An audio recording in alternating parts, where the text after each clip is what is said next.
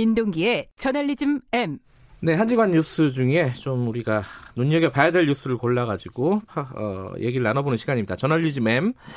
어, 오늘은 어떤 주제를 갖고 오셨나요? 청와대 새 대변인 얘기입니다. 아, 중앙일보 기자죠? 네, 예. 강민석 전 중앙일보 이제 부국장이었는데요. 예. 문재인 대통령이 어제 공석 중인 청와대 대변인의 강민석 전 기자를 이제 발탁을 했습니다. 네. 원래 경향신문 기자 출신이고요. 예. 2000년부터 중앙일보 기자로 일을 했습니다. 중앙일보에서는 정치부장 논설위원 정치 에디터 등을 지냈고요. 음흠. 지난 2일 중앙일보에 사직서를 제출했고 3일 수리가 됐습니다. 예. 뭐 정치부 라인이었군요. 그렇습니다. 그러니까 기자 2일 날 사직서를 제출했으면 지금 오늘이 7일이니까 뭐 5일, 네. 어, 3일 날 수리된 걸로 따지면 4일 만에 임명이 되는 건데 이거 뭐 기자로 있다가 그냥 바로 청와대 갔다 이렇게 봐도 되는 거네요. 그죠? 그래서 이제 비판이 제기가 되고 있고요. 네. 이른바 그 polinalist 논란입니다. 네. 언론인에서 청와대로 직행하는 경우는 이전 정부도 있었고 이제 그럴 때마다 비판을 받았는데 특히 이번이 논란이 되는 게요. 네. 박근혜 정부 당시 현직 언론인 청와대 행에 당시 야당이었던 더불어민주당이 이거 권언 유착이다. 언론 윤리를 저버린 것이다라고 강하게 비판을 했거든요. 그러니까 민경욱 KBS 기자가 바로 바로 직행했죠. 네, 아침에 회의 편집회의 들어가고 네. 어, 저녁 때, 아, 오후에 청와대 갔던 일. 네. 그 민주당에서 많이 비판을 했었죠. 근데 지금 예. 이제 할 말이 없게 됐습니다. 예. 특히 문재인 정부 들어서는 한겨레 기자를 지낸 김희겸 전 대변인하고요. 네. KBS 아나운서였던 고민정 전 대변인에 이은 세 번째 언론인 출신 청와대 대변인인데. 네. 근데 김희겸 기자하고 네. 고민정 전 대변인 같은 경우에는 최소한의 유예 기간은 있었거든요.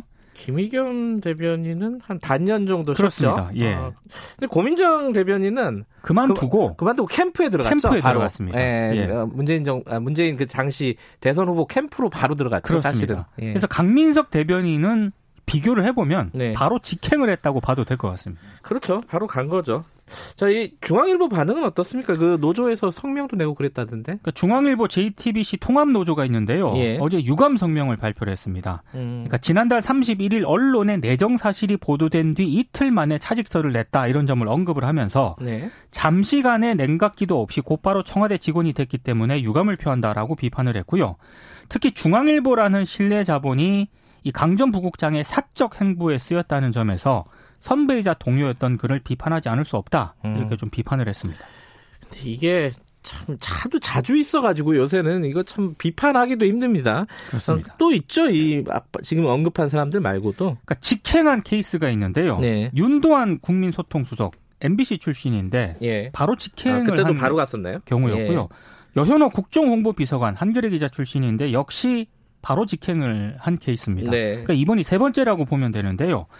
여러 비판이 그때 나왔거든요. 네. 그러니까 문재인 대통령이 신년 기자회견에서 이 비판에 대해서 이렇게 또 얘기를 하기도 했습니다. 그러니까 현직 언론인이 청와대에 오는 게 괜찮은 거냐고 비판을 한다면 달게 받을 수밖에 없다. 음. 대통령으로서 욕심은 청와대에 가장 유능한 사람을 모시고 싶다는 것이고 네. 언론 영역에서 공공성을 살려온 분들이 청와대 와서 잘해준다면 좋은 일이다 이렇게 말을 하기도 했는데요. 근데 한 가지 차이점이 있다면 문재인 정부 들에서 보수신문 출신 현직 언론인이 직행한 경우는 이번이 처음이라는 겁니다. 그러니까 이른바 어, 조중동 라인에서 온 거는 처음인 거고 그렇습니다. 요거는 좀 특이 사항은 있는 것 같아요. 네. 그래서 일각에서 뭐 보수층 끌어안기 아니냐 이렇게 음. 해석을 하기도 하는데요. 네. 근데 제가 봤을 때 중앙일보 출신 기자가 청와대 대변인으로 갔다고 보수층 여론이 바뀔 수 있다고는 생각을 하지 않고요. 그렇죠. 예. 음. 그리고 청와대도 이런 얘기를 했습니다. 중앙일보는 중앙일보고 강민석은 강민석이다.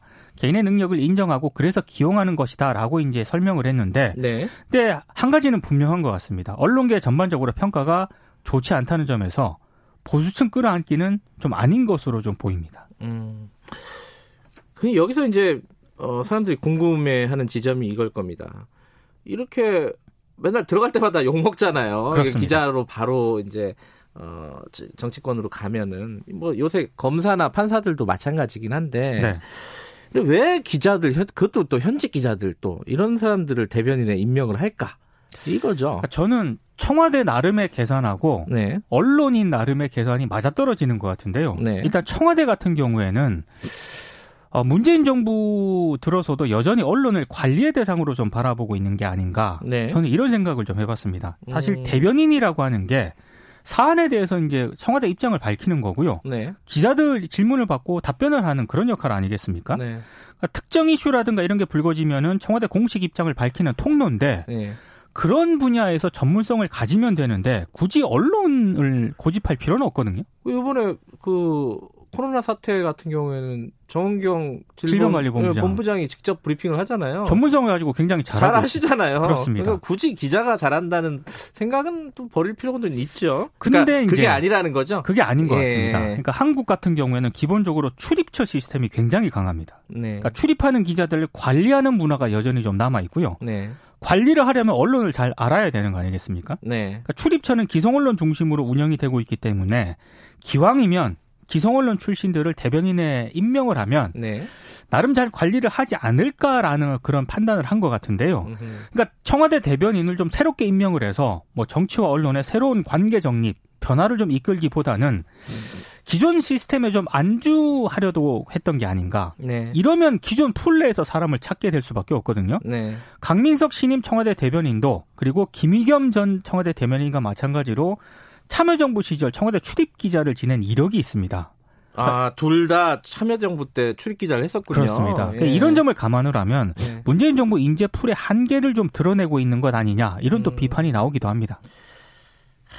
그렇군요. 이 그러면은 어 나중에 이제 다른 당에서 정권을 잡으면은 그 예, 예전에 그, 그 전에 저 청와대에 있었던 또 그런 식으로 가더라도 할 네. 말이 없게 되는 거죠. 그럴 가능성들이 되게 높죠. 네.